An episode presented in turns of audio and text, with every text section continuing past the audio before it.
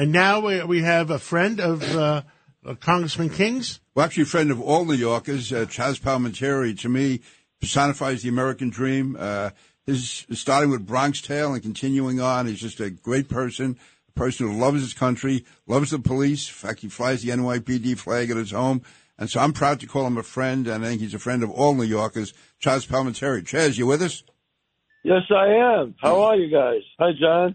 I am well, and uh, and tell us what exciting things are happening. Oh well, a lot of, first of all, a lot of great things are happening. My, uh, you know, my one man show. I just did a big show at the town hall in New York City on 43rd Street, and it was sold out, and it was an incredible show. And I'm really very excited about it. I'm going up to Springfield and uh, at the MGM Casino on Friday, and then I'll be at the uh, Emerson Theater in Boston on Saturday. Uh, and you know, so great things are happening my TV show Godfather of Harlem, my other TV show that I did, Gravesend. so good things are happening, and uh, I'm excited about uh, my restaurant, 30 West 46th Street, and Peter's been there many times. And I think you've been there, and uh, it's a great, great restaurant. And well, we came there uh, many a times, and uh, last year I think you hosted us for Columbus Day. Yeah, Columbus Day. That's right. Say the words, John. Columbus Day. This that's, Columbus that's Day is this is. Monday, and uh, we're going to make sure that they don't take down the statue of Columbus, and we're going to make sure they don't take down the statue of Caesar's at Caesar's Palace. That's right, that, John. That's never going to happen. They're never taking down the Columbus Day in Columbus Circle. They're never taking it. They're never taking that down. If you do that, if you go that far, then you better change the name of uh, Washington D.C. Columbus. You know, you better change Columbia. Then you better change the university. Uh, you know, Columbia University. Then you better change everything that Columbus is ever named after. It's ridiculous. Columbus Day is our day. That's it. Chaz, I got to give you credit for that. I mean, uh, you've led the fight on Columbus Day. You led the fight before that on Mother Cabrini.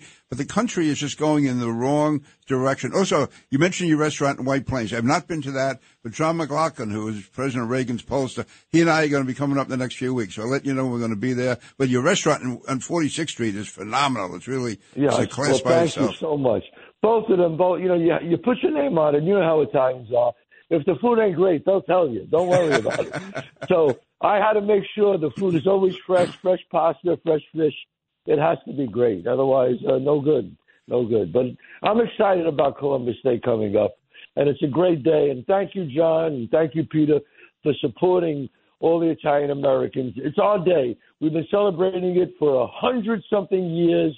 Never, ever a riot, never an incident. We celebrate it. Uh, we celebrate it with pride. It's our day, and I I appreciate you guys really standing behind us. And Chaz, I, I'm saying this as, as, as, an Irish guy, but to me, the Italians, for instance, the worst lynching in the history of the United States was carried out against Italian Americans, and you never hear that. Nobody hears uh, talks about it. No, but uh, exactly in New Orleans, that was the biggest mass lynching in American history. Eleven Italian Americans were lynched in New Orleans. That is the reason why the president at the time said, look, we better do something to calm everything down. They gave us this day. That is the reason why we have Columbus Day, because of that incident. The president said at that time, you know, well, I know what they did, but it might have been a good thing. You believe this? This was the president at that time. So we did it. I mean, he gave us the Italian Day, and that is our day. Now, you want to take that day away from us? No, no, that's not going to happen. It's not. Anybody thinks it's going to happen, it's not going to happen. I mean, I did the narration for the Columbus the Columbus film. I know all about Christopher Columbus. You know everything about him. People don't realize when he first went there and discovered America, which I say, and then he left. What happened? What? And I don't want to get into it, but there was a tribe called the Carib Carib tribe who attacked his who attacked him. They attacked back, and then went back and forth and that's where some atrocities happen. But Columbus had nothing to do with that. But people don't realize that. If they study their history, they'll understand it. And please, guys, this was 500 years before the age of reason. Colonialism was happening all over the world at the time. You know, it's our day. Indigenous people, they should have their own day. God bless them. They should have their, their own day. But Columbus Day is our day, and they will never, ever take that statue away. Ever, ever, ever. I will be there. I will be there. They will have to take me away in handcuffs before I allow that to I, happen. I, okay? Chaz, I can see you doing that. Also, though, uh, to me, it's a whole effort to tear down institutions, to tear down heroes, whether it's George Washington, even Abraham Right. Lincoln, and you know Columbus. It's all symbolic of people who want to tear down America from being what it was and what it stands for. And listen, you, uh, you're a classic case of a guy who come out of a rough neighborhood, made it to the top. John Catsimatidis was talking before. He grew up in Harlem. Uh, his, his father didn't speak good English. John was an immigrant. Uh, my family was Irish American. I mean, we can go through the whole thing. Uh, of all the Right. and everybody uh, is able to overcome it. And this country allows you to do that, and you don't hear that from any of these progressives. No, you don't hear it. You don't hear from the progressives because, you know, I always say, look, you know, you come from a rough neighborhood, and I, and I always say, give people a hand up, not a handout. You know what I mean? And that's really the most important. Should look, are there, should we help everyone? I believe in that, but you can't take away from the people who have it and give to the people who don't have it in a way where, look, uh, do I? You know me. I give to charities. I do whatever I Yep. can. But if, if somebody is, is successful, let's make everybody successful. Let's give them a hand up, not a handout. I always say that. You teach somebody to fish, they'll they'll fish forever. You give them fish once, they're going to starve. And you, that's the most important thing. And we do have to help our brothers and sisters. And I believe in that. Uh, Chaz, I, I truly remember. and truly believe in it. Go I- ahead, Peter. Yeah, no, I remember going to see you play Bronx Tale, and you had a lot of hardcore Italians in the audience, a lot of hardcore Irish, and many African Americans all Many together. African Exactly, Americans yeah. I have a huge following in the African American community. A huge following. I mean, because I speak about, I, I've been speaking about civil rights for years. I, they wanted to take the love story out of Bronx Tale. I remember in 1989, they wanted to take the love story out. I said, absolutely not. And for the thank listeners, the love story was a uh, white guy who apparently was you Right. falling in love with an African American girl at a time That's when exact- race relations yes. were not great. Right. I mean, I mean, exactly. In 1968, and that's true. People go, that would never happen. I said, well, you're, you're talking to Calogero folks. I'm the guy. I'm Calogero. so don't tell me it never happened because it did happen, and uh, and that's why I, I continue to do the show. I continue to champion. I continue to cha- champion African American rights because it's only right. We do have to help each other. It's very, very important.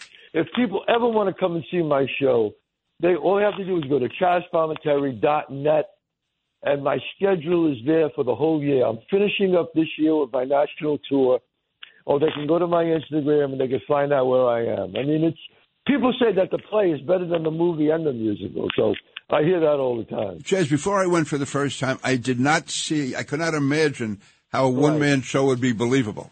When I went to your show within five minutes, I thought you were 20 different characters. It's amazing how you're able to make that transition um, from language, accent. Uh, it's just phenomenal how you do it. It really is. I don't know how you. Well, that's yeah, that's what made me a star, Peter. Uh, uh, Robert De Niro saw me do that show. The world saw me do that show. I got offered two hundred fifty thousand, five hundred thousand, one million dollars to walk away, and I refused. I said no. I play Sonny and I write the screenplay. Bob De Niro came to see it. I met it. He was in my dressing room when I finished the show. He said, "Look, this thing is phenomenal. It's a great show." He goes, "If you end up selling it, they're going to come to me anyway." I remember saying that. He goes, "I know you don't want to sell it." He goes, "I'll direct it." He said, "I'll play your father. You play Sonny. You'll be great, and you write it because it's your life, and it'll be honest."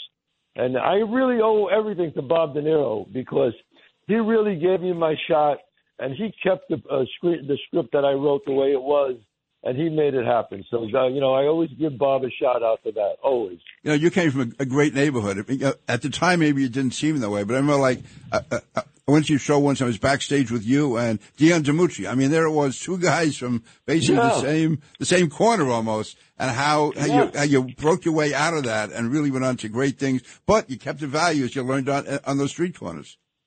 I learned on the street corners. I'm still the same guy that I was when I grew up in the Bronx.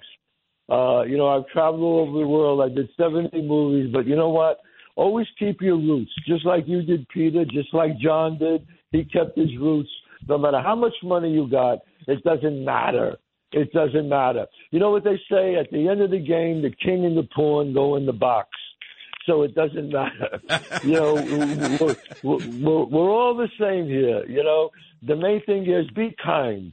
I always tell people, be kind. Chaz, if you have a ch- yes, John. Thank you. We're out of time. We're down to our last 40 seconds. Uh, God bless. is New York going to come back? New York will be back. New, you can't keep New York down. You watch. We'll come back. All right. George Venizelos, is New York going to come back? Absolutely. Peter King. Absolutely. so long as we have people like Chaz Palminteri. See you soon, Chaz. Well, Thank you. God bless. God bless. We enjoyed doing the, the special show, The King and I, and uh, The King and I and George. That worked How's out that great. You two guys. George, George was the icing on the cake. Yeah, man. Well, thank you for listening, and uh, God bless uh, New York. And we need to bring, don't forget to vote this year, and uh, we got to bring New York back. God bless America. Thank you.